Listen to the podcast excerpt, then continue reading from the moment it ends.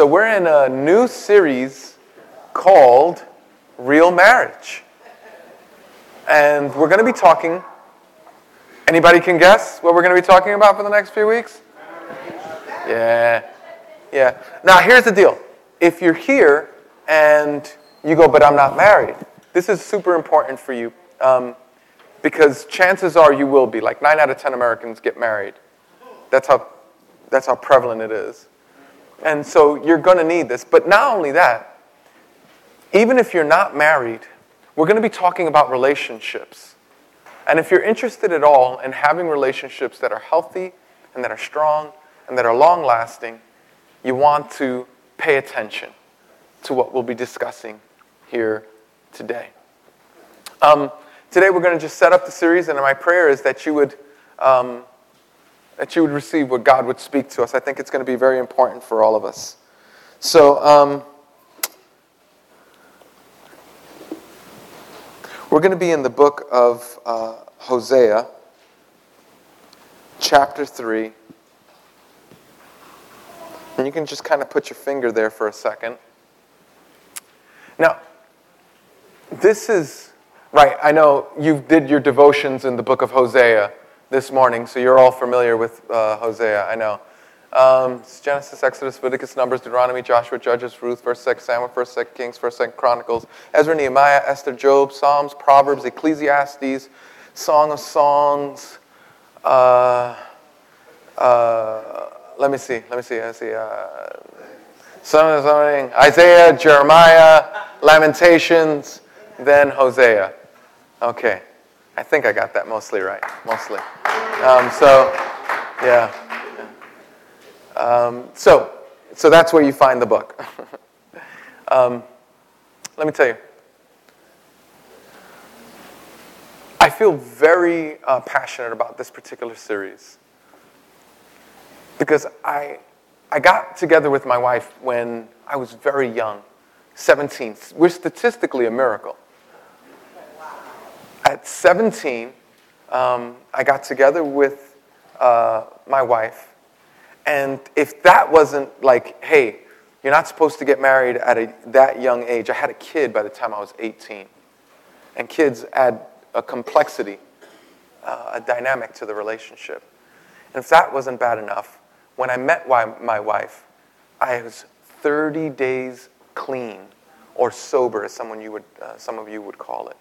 And so I had lived a life of debauchery and sin, and I thought that my wife would fix me. She would fix my loneliness, and she would fix my pain. I, I thought that my wife was the one who was going to take care of all the broken things inside of me. But you know what happens when one broken person meets another broken person? You know that that equation never equals healthy, right? One broken person plus one broken person doesn't equal a healthy person. One broken person plus another broken person equals real complex brokenness. And so I was angry at her for a long time for not healing my brokenness. In essence, I was looking for her to be my savior. She was to save me from all the hurts, from all the doubts, from all the insecurities, from all the fears. She was supposed to save me. And when she didn't, when she didn't, I got angry with her. Here's a rule of life that if you make someone into a God, you eventually treat them like a devil when they don't meet your needs. Those that you deify, you eventually vilify. That's the way life is. And so I found myself in that position. And so 91, 92, we met in uh, 91, 92, 93, 94, 95, 96, 97, 98, 99, 2000. 2001, 2002, 2003, 2004, 2005 were like scarring and painful. so much pain that we brought into each other's lives. The only reason we stayed together, from my perspective, is that I was determined that I wasn't going to be like my dad. That I wasn't going to leave, you know, like everything bad happened to me after my dad left. So at 11 years old, my father left. It's no wonder that I started smoking cigarettes, drinking, smoking weed, doing coke. Dads are important, right? That all happened right after my dad left. So I just said, I'm not going to be like my dad. But I had a reservation in my mind that once my son was 18, that, that I would leave, once he came of age. And so I had my son, but and then we had my daughter Serenity seven years later.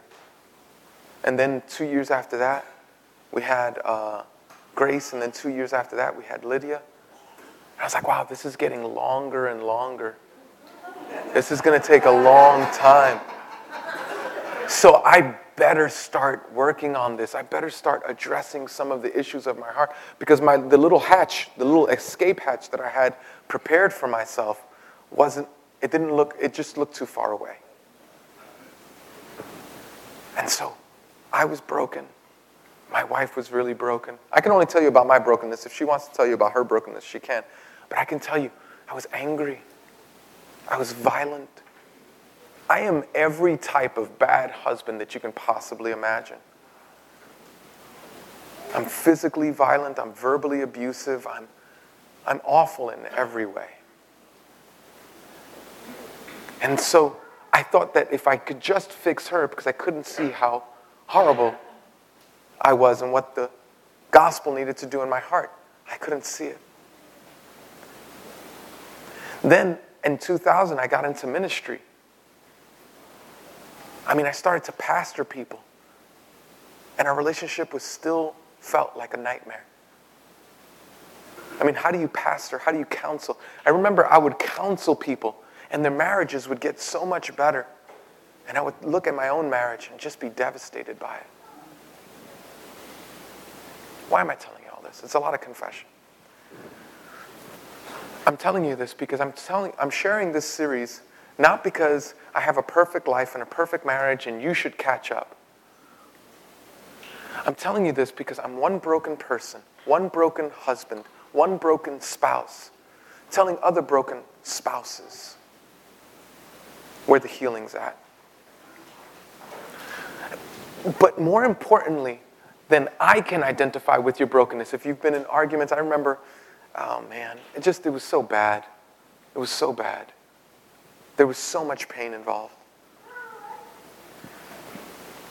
But if it's a comfort that you're not alone, that I can identify with you, where we're going today is going to be a real comfort. Because that's just not my testimony. Evidently, it's God's testimony. Did you know that God has a spouse who breaks his heart? That Many times in the Bible, the, the Bible tries to get at the ways that God is relating to us. That way that God interacts with us. So the Bible will call God what? A mother. We'll call God a father. Because it's trying to get at how God relates to us. A king. And other things. Like lots and lots and lots of, I mean, good night, like a, like a hen you know, like a lion, like, you know, it, it, the Bible tells us many ways in which God relates to us. But none of them, I think, are as important. I mean, they're all super important because they tell us a little bit more about who God is. But this one is incredible because there's no relationship like the marriage relationship. The marriage, listen, if you have a parental relationship and that's a good relationship, you'll thank God for that for the rest of your life. If you'll have a, a, parental relationship and it's a bad relationship, it does have its effects, but you can eventually leave it. If you have a child, a relationship with your child, that's painful if it's going wrong. If you have a relationship with your friend that's going wrong, that's painful. But what, I'm telling you, when you have a relationship with your spouse and that's not going well, it's torture. There's very, I mean, there's very little uh, relationships in the world like the relationship that you have with a spouse. And then there's another thing you can't fake who you are in a married situation, can you? I mean, this is who you are. Like, if, you know, my wife, let me tell you something. My wife knows me better than anybody else in the world. She knows me better probably than I know myself. The blind spots that I have are not blind to my wife. You understand that, right? Like the things that I can't see about me, she sees with all too much clarity. It's, it's, it's the degree, right? And so it's interesting, right? Because when we get married, we'll, we'll be married for six, seven, eight, nine years, and we'll say to our spouse, You're not the person I thought you were. And my, my response, if I ever hear that, is just wait another five or six years. they won't be the person you think they are now. It's just because we're evolving, we're growing, we're learning about each other. And so God says that in this most intimate relationship, I'm like that marriage. Now, we're setting up this series, so I want you to stay with me. We go to the book of Hosea. The book of Hosea is one of the most dramatic books in all of the Bible. Let me give you the background. God goes to Hosea and he tells Hosea, here's the deal. I want you to, and you're not going to believe this. Honestly, this is going to go. Some of us don't even have a compartment in our mind to put this idea. God goes to a prophet. What's a prophet? A prophet is a person who hears from God and tells others about God. God tells this prophet, I want you to do something. Sure, God, anything. His name is Hosea. He goes, I want you to marry that girl. And Hosea is like, Awesome, that's easy. I'll marry her. No problem. She looks like a delightful person. I'll be happy to marry her. Oh, by the way, Hosea, Gomer, that's her name. Um, she's going to break your heart in ways that you can't even imagine. God calls her. She's going to, she's going to be a prostitute. You're going to marry a harlot. God, ¿qué tú estás pensando? What are you thinking? God goes, listen, listen, listen. I need you to tell the story. I need you to wake the people up. You are a prophet of God, and you don't understand my deep love relationship with my people. You don't communicate my deep love for my people, and these people don't understand. They think that when they break when they break one of my laws, they're breaking one of my rules. What they don't understand is when they break one of my laws, they're breaking my heart.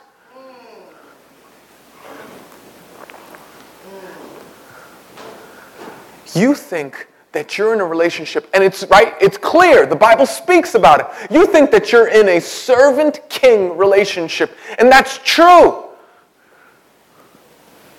But you're also, beloved, as a community, we are in a relationship with God, like a lover, like a spouse. And so we're not going to be able to understand all the reasons why God did that, but I'm telling you, God is making a point here. And he's using Hosea's life to do it. Now, when I first read the book, reading the first chapter, I literally, literally, literally remember me and my wife were having tension. In my mind's eye, I could see where I was. I was in 215 Java Street, in a little, little corner that we had there that I called my office. And I remember reading the book of Hosea, and as I was reading, I remember running in place like I couldn't sit down reading the book because if you read it, you understand. Like, you know, she, she comes back to Hosea. She's every bit of the harlot that God promises that she'll be.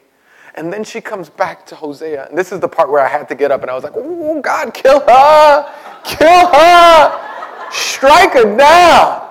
It was bad. She goes back to Hosea. Think about this. Think about this. What husband wants to hear this from his wife? She goes back to Hosea and she says, you don't satisfy me. I want to go to my other lovers. who fulfill me. Okay, wives, just a quick deal. Don't ever say that to your husbands, right? That's like a real important thing. But here's the piece they're illustrating something. And if you think it's offensive when Gomer goes to Hosea and says, You don't satisfy me, I have other lovers that fulfill me, that satisfy me, that bring me more joy than you. I am removing myself. I am divorcing myself. I am ripping myself from our relationship to go to that relationship. If you think that's offensive, could you imagine how offensive it is when you choose sin over Jesus?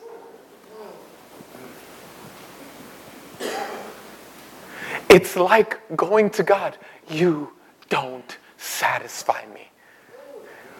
I have a lover that does. And then we run to, what is it? What do we run to? Pornography? Overeating? What do we run to? Cigarettes? We run to, like, right? What, what do we run to? And so, so God is trying to make a point. Hosea marries her just like he says. She cheats on him. In fact, Hosea literally, she starts cheating on him almost immediately. That by the time they have their third child, you know what Hosea um, names him? His name is translated, not mine. Wow. It's heart wrenching. And so, Hosea is, you can imagine, in chapter 2, freaking out. He literally, I mean, he prays prayers that you and I would pray if our spouse was doing this. Hosea starts praying prayers like, because the Bible is not some book. This is the reason why I think the Bible is true. Honestly, some of us don't think that the Bible is true. This is the reason why I think the Bible is true. Because the Bible has stuff that I just wouldn't have put down. Like if I was writing a book to manipulate people to, manipulate people to do God's will, I'd, I'd have not written down some of the stuff that Hosea wrote down. Here's some of the stuff that Hosea, Hosea says, may she May she be buried in a desert. May, her, uh, may she shrivel up. May she die. Uh, may, like, he starts praying the kind of curses on, on his wife Gomer that you and I would pray if we were being played like this. And you and I completely understand. That is an appropriate response to the type of deception, to the type of pain, to the type of harm and hurt that a spouse gives you. I tell you, I don't condone or and I don't agree with spouses who eventually you, you, you know like uh, crimes of passion you know where a woman comes home and she finds her husband, you know, with the secretary or something like that, and then she like shoots him or something, or runs him over with a car. I don't agree with that, all of that stuff. But I totally understand the emotion. I get it. And you get it too. And God is saying, that's what my love is like. And that's what your in relationship with me is like. You think our relationship is good because I keep on pursuing you. I'm telling you, God is saying He's in a bad marriage. And you're His spouse.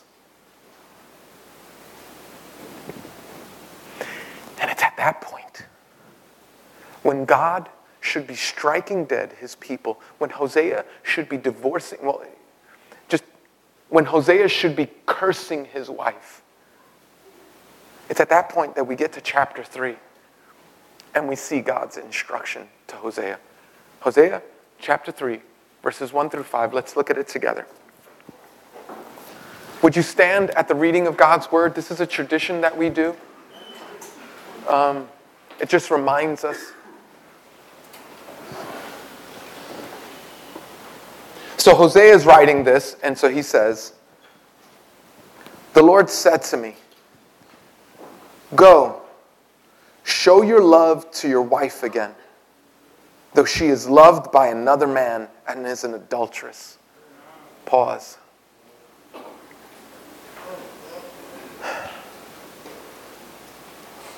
Love her as the Lord loves the Israelites, though they turn to other gods and love the sacred raisin cakes. So I bought her for 15 shekels of silver and about a homer and a lethek of barley. Then I told her, You are to live with me many days. You must not be a prostitute or be intimate with any man, and I will behave the same way toward you. For the Israelites will live many days without a king or a prince, without sacrifice or sacred stones, without ephod or household gods. Afterward, the Israelites will return and seek the Lord their God and David their king. They will come trembling to the Lord and to his blessings in the last days. This is God's word. Let's look at it. Then the Lord said to me, Go, show your love to your wife again, though she is loved by another man. Now, here's the deal. What's happening is that she's. Um, she either she's a sex addict it's obvious that she's a sex addict she jumps from person to person and it seems from the text it looks like she's either a temple prostitute or owned by somebody in other words she's being pimped out at this point she has a pimp and he's and she's got listen he's gotten as much mileage out of his girl that he's going to get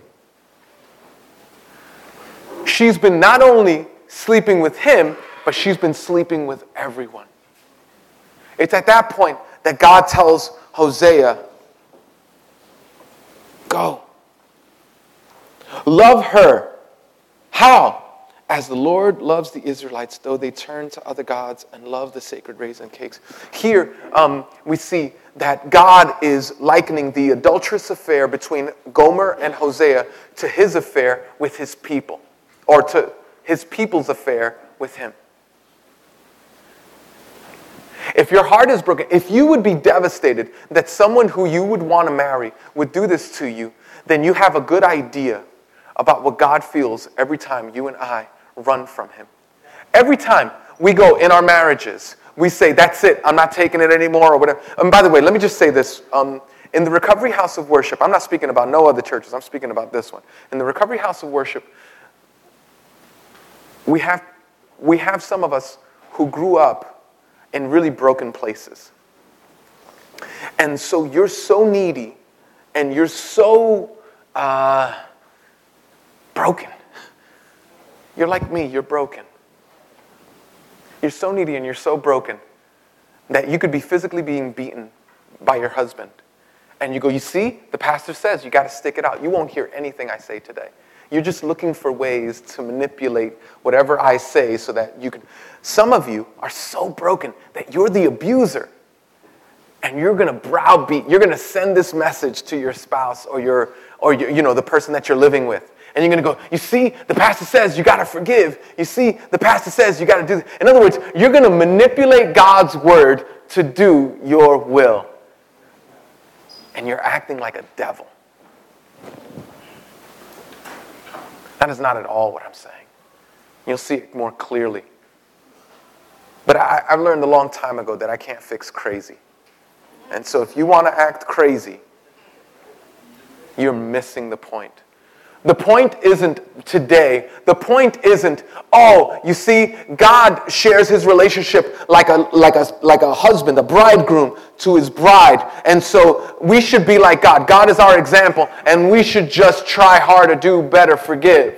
That's not the point today. The point is, is that you're far, far worse than you ever imagined.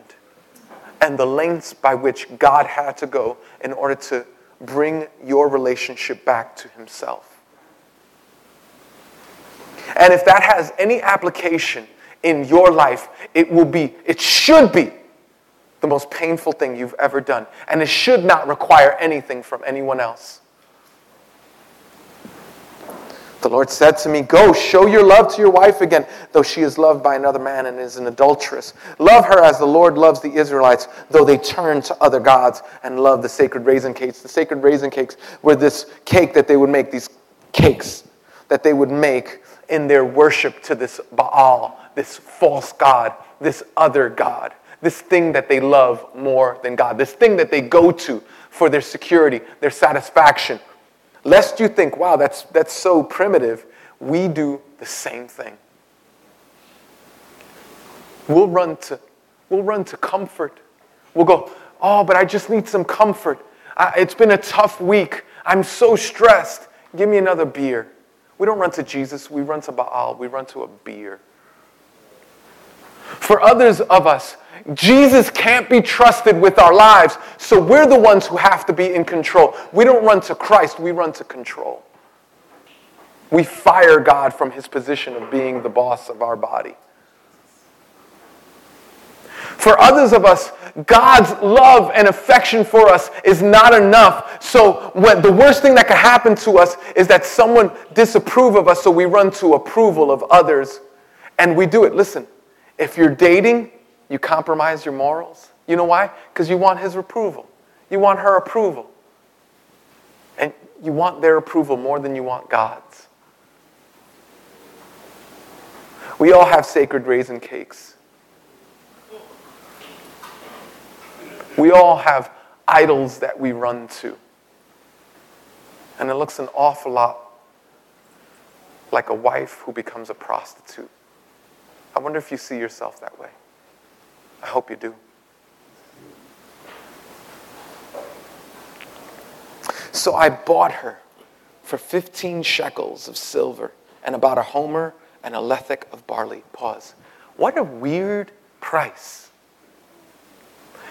Basically, if you were going to buy a, a, prostitute, a prostitute, if you're going to buy a slave or a servant, this is what happened, by the way, just to give you an idea, um, to give you a picture. So what happened is, is that Gomer, Hosea's wife, the prostitute, she got used up, and her pimp just said, you know what, I've gotten as much out of this lady as I'm going to get. And so he puts her on the auction block. She's on the auction block, elevated like this. And what they do is they take her clothes off so that you could see what you're buying. She has no hope. She's reached. This is as low as you can go. This is as bad as it gets. This is strung out and pimped out, all rolled up into one. This is as bad as it gets. There's no hope for you. The only hope that you have is to die. So she hears eight shekels, nine shekels, ten shekels, eleven shekels. She goes, Who, Who's that? Who's that voice? It sounds familiar. She goes, Oh, it's Hosea. He's going to try to buy me and exact revenge on me. Could you imagine? Like being in that position, what would you think Hosea is going to do? 11 shekels, 12 shekels, 13 shekels, 14 shekels, 15 shekels, and that's my final offer. 15 shekels and a, and a homer and a lethek of barley. All right? And he purchases her. Hosea, the reason that the price is so weird is because many scholars think that Hosea had to liquidate everything he had.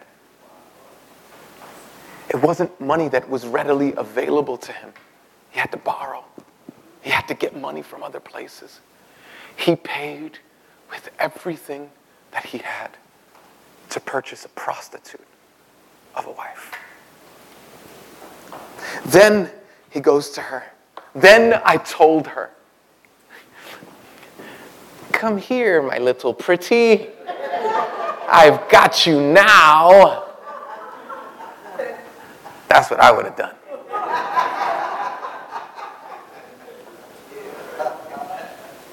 Then I told her, You are to live with me many days.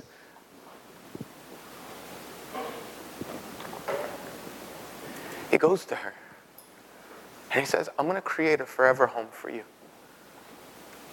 You no longer have to run around from house to house, bed to bed, spot to spot. Live with me. I know what you've done. I want you to be with me. You don't have to tell me the secrets. I know. I've heard it from everyone. Says, You are to live with me many days. You must not be a prostitute or be intimate with any man. I don't want you to go back to your sin. I don't want you to go back to your old way of life. It would only further hurt me and it would only further hurt you. Look at the damage that you did running in this way.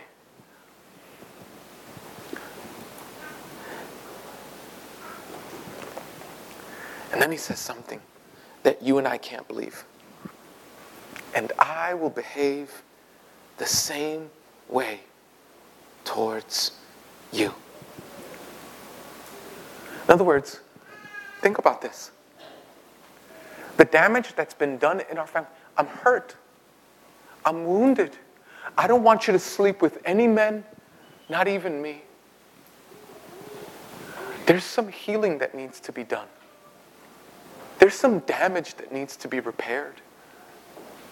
And so he doesn't go into it and says, Now I'm, I'm going to take advantage of you. Now you have to do what I say. Now you're going to sleep with me every day. Now it's going I'm going to take. No, no, no. He goes, I'm broken. You're broken. I'm broken. There's some healing that needs to happen. He literally tells her, And I will behave the same way towards you. I'm not going to force you. I'm not going to force you to a level of intimacy that you're, you and I aren't ready for. He says,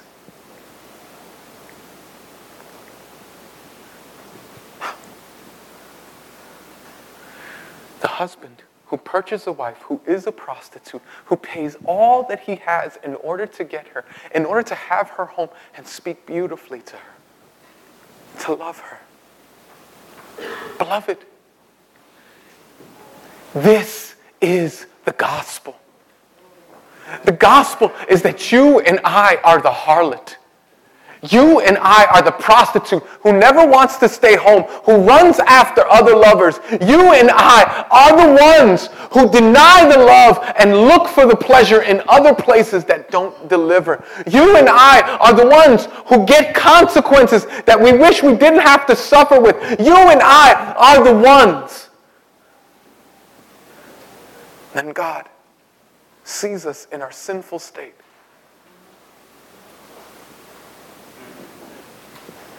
And he says, Listen, I'll pay. Do you see the similarities? Hosea has a spouse. So does God. Hosea's spouse is terrible to Hosea. So does God. Hosea's spouse runs away from him. So does God's. Hosea pursues his spouse despite what she wants. So does God. Hosea pays a high price. Wait, wait. Where does God pay a high price? Oh. Oh, yes.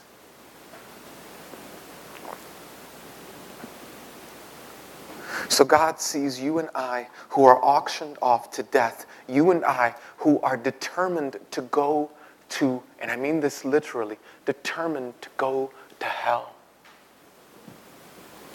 And God comes in. And he's born in this manger. And he lives the life that you should have lived, the one that you ran away from. But he lives it for you. And then he dies the death that you deserve.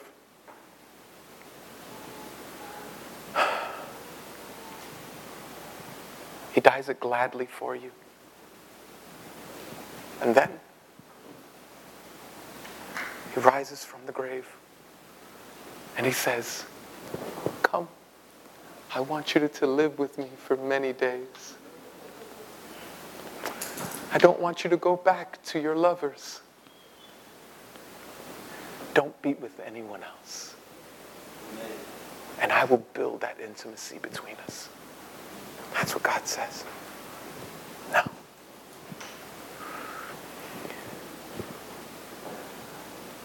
we'll pause right there.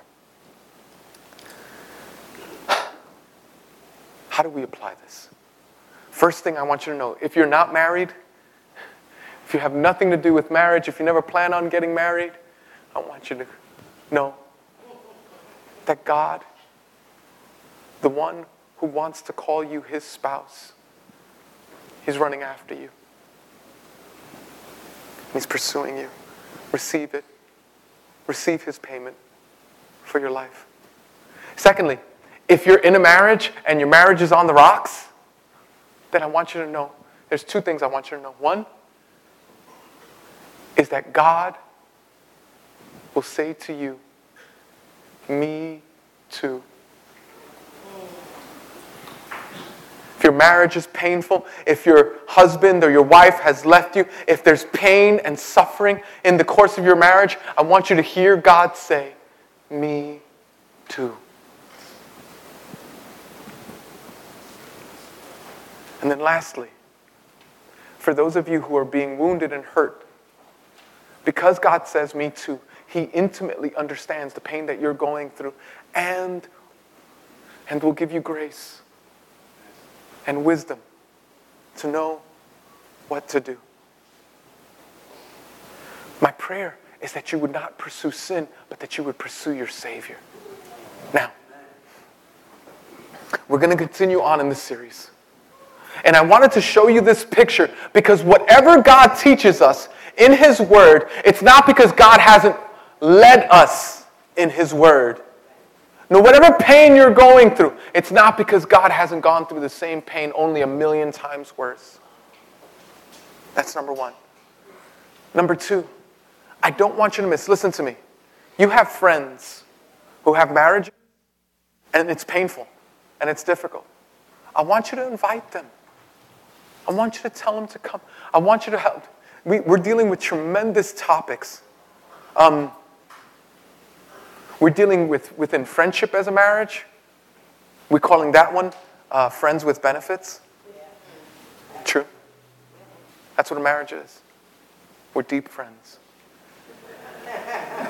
It's true. Not the kind of sinful stuff you're talking about in your mind. I'm talking about committed friends with benefits, right? We're going to have an entire week, an entire week where we just talk to the men. And we beat, beat them up terribly. And then, good news. We're going to have an entire week for the women. We're going to beat them up terribly. And then we're going to talk about um, sex addiction within marriage and how God can liberate us from that. I mean, there's so much in this series, but I'm telling you, I can't go to ch- I can't go to a service for you. I can't share this with your friends for you. You have to do it. But here's what I want you to know. If you don't know Jesus, I want you to submit to him now. Maybe you've never seen God as a lover who's brokenhearted over his spouse. Well, you need to surrender to him. Admit to him that you're as bad as you are. And secondly, I want you to commit to coming to every week in this series.